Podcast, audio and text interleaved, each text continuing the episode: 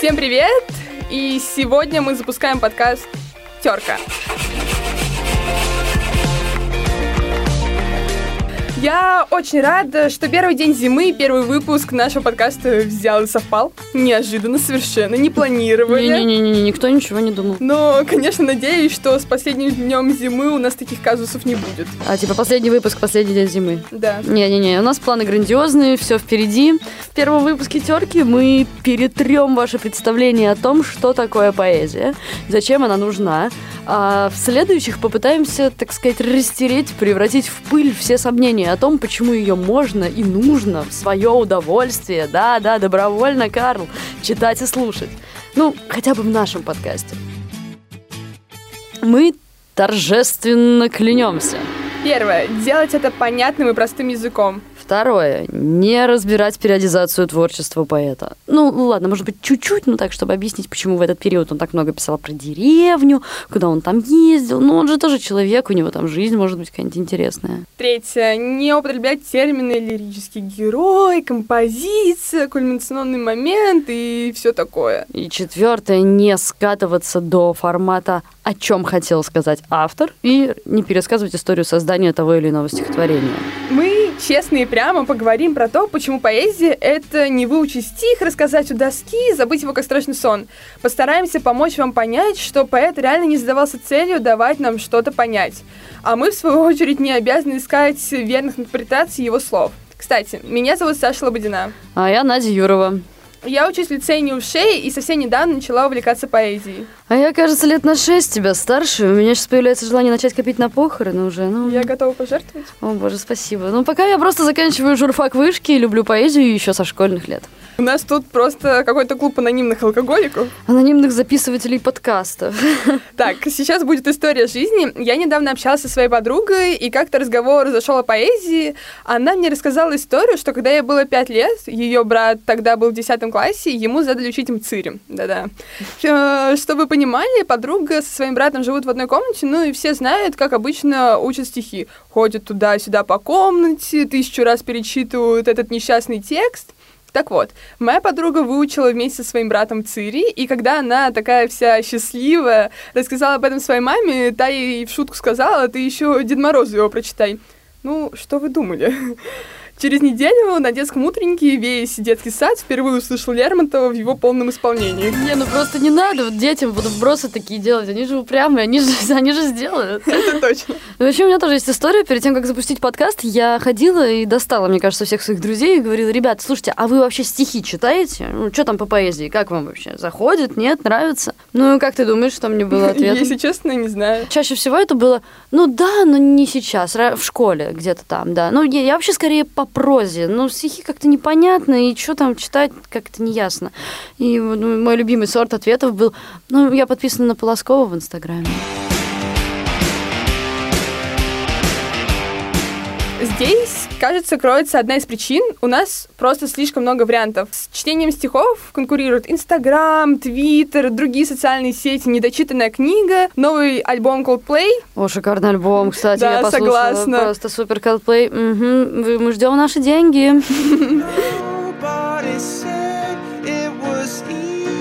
Мы просто перенасыщены информацией сегодня. Только представьте, мы принимаем и перерабатываем ее. Вы готовы это услышать?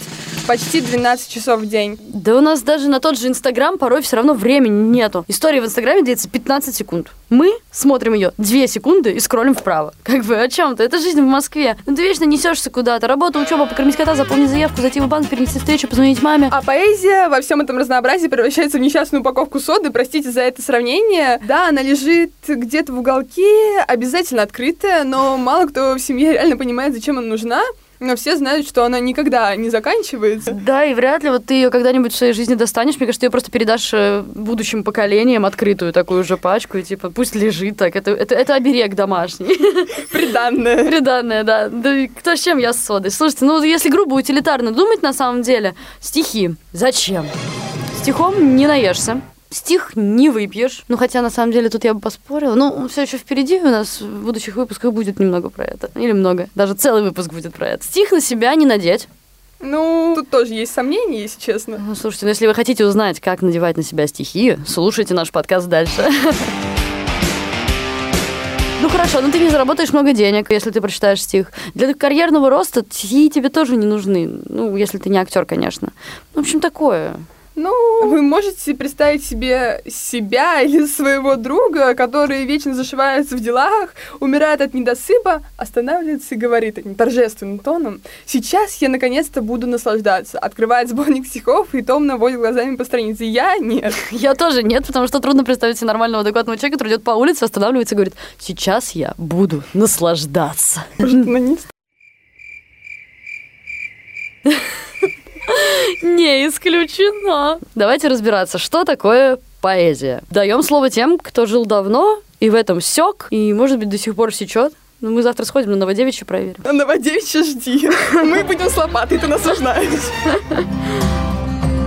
Поэзия – это нарушение ожиданий. Сергей Бирюков, поэт, кандидат филологических наук, доктор культурологии. Это круто налившийся свист, это щелка несдавленных льдинок, это ночь, леденящая лист, это двух соловьев поединок. Борис Пастернак. Поэзия есть огонь, загорающийся в душе человека. Огонь этот жжет и греет и освещает. Настоящий поэт сам невольно и страданием горит, и жжет других, и в этом все дело. Лев Николаевич Толстой. Еще со школы нам вдолбили в голову, что поэзия — это про чувства, проза обязательно про действие. Ну, в этом есть доля правды. Да нет, на самом деле, да, поэзия это вообще очень про поэта. То есть любое стихотворение, оно про какой-то момент из его несчастной или, наоборот, счастливой жизни. Если говорить вот совсем прямо, то вот ты открываешь сборник стихов, ну, вдруг случается такая ситуация в твоей жизни, не знаю, ну, как случайно попал, попало в руки как-то, не-не, это не мое, подкинули, ну, неважно, в общем, от- случилось это. Ты открываешь, смотришь первые строчки, даже читаешь, и понимаешь, что на самом деле автор-то как на фотопленку взял, щелкнул то, о чем он в этот момент думал, что он чувствовал, что он видел, что показалось ему важным и нужным для того, чтобы поделиться. И это очень про чувства, очень про ежесекундные чувства. Ты начинаешь понимать, что ты чем глубже погружаешься в это, тем больше время немножко останавливается, ты вчитываешься в эту рифму, она слегка кружит тебе голову, потому что рифмуется-то она по кругу, и вот тебе вроде нравится, становится что-то понятное, и если посмотреть чуть глубже, тут уже может затянуть. Это же как пресловутая история в Инстаграме, да, человека, который тебе не безразличен, он постит, ты такой «А!» Сразу замечаешь, он у тебя первый вылезает, ты смотришь, останавливаешь эту историю пальцем и залипаешь. Более того, стихи часто могут в нас отозваться. Мы вспоминаем, а как вот это чудное мгновение переживали мы, воображаем себе поэтом и думаем, как было бы круто, если бы в тот момент ей признаться в любви стихами. Или вот ты не поступил в универ, в универ своей мечты. Сидишь, убиваешься и думаешь, блин, я прям как тот парень из Макдака. Свободная касса. Или из стихотворения. И сразу твое страдание возвышается как-то.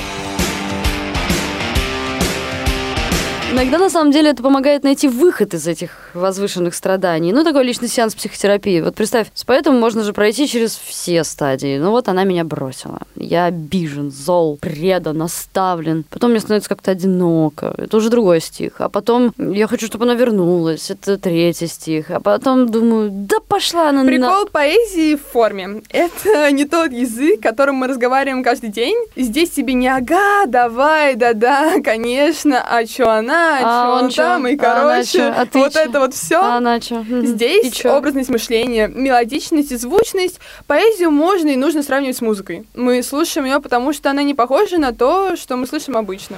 А, Привет, Coldplay, спонсор нашего подкаста. Ну и, кстати, если говорить про пресловутые вот эти вот анализы, прочтения, поиск миллиарда смыслов, которые автор даже не думал вкладывать, в стихе интересна организация текста на самом деле. Опять-таки, если сравнивать с музыкой или фоткой. Вот фотка, которую сделали, она всем нравится, она крутая. Ничего в этой фотографии не случайно ни расположение предметов, ни сами предметы, ни цвет, ни цвет. Все вместе делает ее крутой и интересной. То же самое со стихотворением. Только его интересным и крутым делает строфа, рифма, ритм, подбор слова, метафоры, эпитеты, что угодно. Просто это нужно уметь выцепить, увидеть и оценить. Представляю, чтобы тебе ответили скептики на это. Точно скажут, что это переливание воды из пустого в порожнее, что все эти поэты давно запутались в синих занавесках, и с головой у них, походу, не все в в порядке. Да, синие занавески это вообще боль, конечно. Ну, давай предоставим э, ответ на этот вопрос тем, у кого с головой все в порядке, и в поэзии они секут чуточку лучше, чем мы. Ну, разве что чуточку. Совсем чуть-чуть.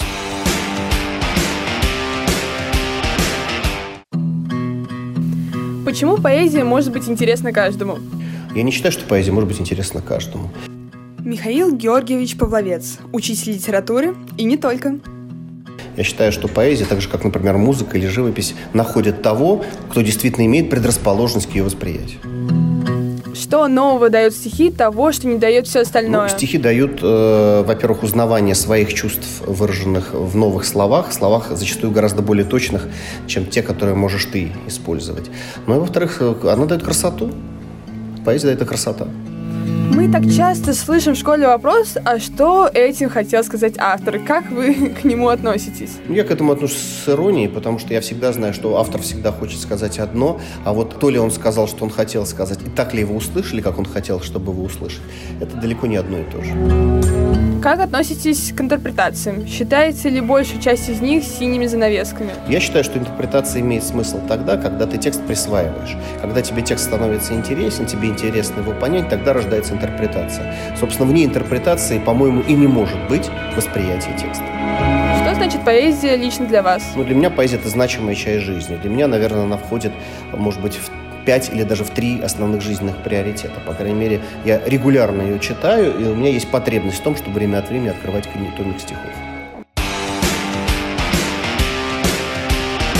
Пройдемся по конкретике. Возьмем парочку самых затертых, всеми ненавистных стихов из школьной программы. Ну, например, «Зимний вечер» Пушкина. Это что такое? Вот это вот, знаете, буря, мгло, небо, кровь, вихри снежные крутя. Boring. Когда спрашивают, в чем это стихотворение, в ответ вы слышите, ну, конечно, о зиме, ну, что здесь непонятного? Ну, буря, небо, вихри, все правильно, снежные. Снег, да, ну. да. Но на самом деле, и сейчас ваша жизнь изменится, никогда не станет прежней, это стихотворение не про зиму.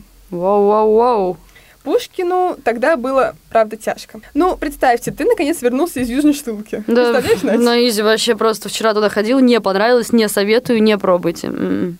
Ты полон надежд, мечтаешь с друзьями встречаться, спорить на умные темы, с важными людьми знакомиться, в конце концов, на дуэли ходить. Ну, как же без Самое этого? интересное в Москве развлечение, я считаю. Тут как бы облом. Я бы даже сказала обломище. Вместо блистательного Петербурга, динамичной, быстрой Москвы, ты должен безвыездно находиться в глухом селе Михайловском в полной изоляции. Это как сейчас на лето поехать к бабушке. Такое. При этом, при всем, его собственный отец читал его переписки. Ну, как вам такое? Мне Никакой кажется- приватности вообще. Private Space Пушкина слили. Александр Сергеевич был как минимум в отчаянии. Из этого его отчаяния родилось «Выпьем, добрая подружка, бедной юности моей, выпьем с горем. Где же кружка? Сердцу будет веселей». Это четверостишье аж дважды звучит. Ну, видимо, Пушкину настолько было больно и горько, что... Или просто, или может быть после первого раза кружку просто не принесли, типа и уже второй раз, ну где кружка-то, ну? Ну, я подмигиваю уже раза Да, три. можно Где уже она? кружку, пожалуйста. Понятно, что поэту просто не до зимы. Здесь он пытается поговорить и обсудить тему борьбы. Борьбы со всем, с внешним миром, с его спонтанностью, яростью, давлением. И в этом мире есть Пушкин. Свободный, ищущий, несломленный, который постоянно противостоит ему. Зима недаром злится, прошла ее пора. Весна в окно стучится и гонит со двора. Помните такое? Саш, ты помнишь вот это вот? Да-да-да. Ну, Сложно такое не забыть. Да, да, не забыть. А, в общем, это Тютчев. А Тютчев у многих ассоциируется со стихотворениями про природу. Ну, собственно, однажды его вообще перекрыло полностью. Что не стих, все про весну. Весенние воды, весенняя гроза, зима недаром злится, прошла ее пора, и вот это все там тоже есть весна. Ну, а ведь ему тогда, между прочим, 33 года. Он женат, взрослый мужчина. Ну, инфантильность это вообще непонятно. К чему? То есть уже все, уже пора как-то остепениться, а он про весну, про юность, про романтику. Ну, все мы знаем, в чем дело. Дело, конечно, всегда в любви. У поэта начался роман с очаровательной девушкой Эрнестиной Дернберг. Я тоже не знаю, как он это выговаривал. и, А мне кажется, именно после этого пошла традиция называть своих возлюбленных и партнеров Киска, Зайка, Сто процентов. Эта теория стопроцентно верна, я уверена. Ну, собственно, он был женат, она была замужем. Это все мелочи жизни, которые не мешали им сойтись и, так сказать, влюбиться в друг друга и обрести ну, радость в общении, если ты понимаешь, о чем я. Вот тебе и весна в сердце. Долгожданная, желанная, теплая, вдохновляющая. И вот тебе море стихов о весне, а на самом деле о, об Эрнестине Дернберг. Саш, слушай, ну мне кажется, двух стихов для подкаста о поэзии в принципе достаточно. Можно Ну, заканчивать. да, конечно, Настя, мне кажется, мы даже чуток переборщили. Уже слишком все. Стоп, остановитесь. Stop it! You stop it! У меня есть мысль, которую я рождала весь подкаст и ве- весь процесс подготовки подкаста. Вот с момента зарождения идеи подкаста я хочу ее сказать.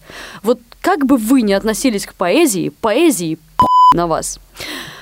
Теперь в вашей жизни есть мы, и мы готовы все перетереть для вас, разложить по полочкам и объяснить, почему от стихов реально можно кайфовать. А в следующем выпуске поговорим о том, почему стих написан десятки лет назад каким-то непонятным дяденькой.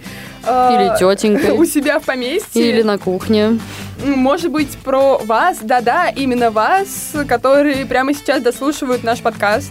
Спасибо, что были с нами. Подписывайтесь на наш инстаграм, телеграм, и тогда вы первые узнаете о наших новых выпусках, о том, как мы выглядим, о том, чем мы на самом деле занимаемся в рубке. А еще там будут очень интересные вбросы про поэзию.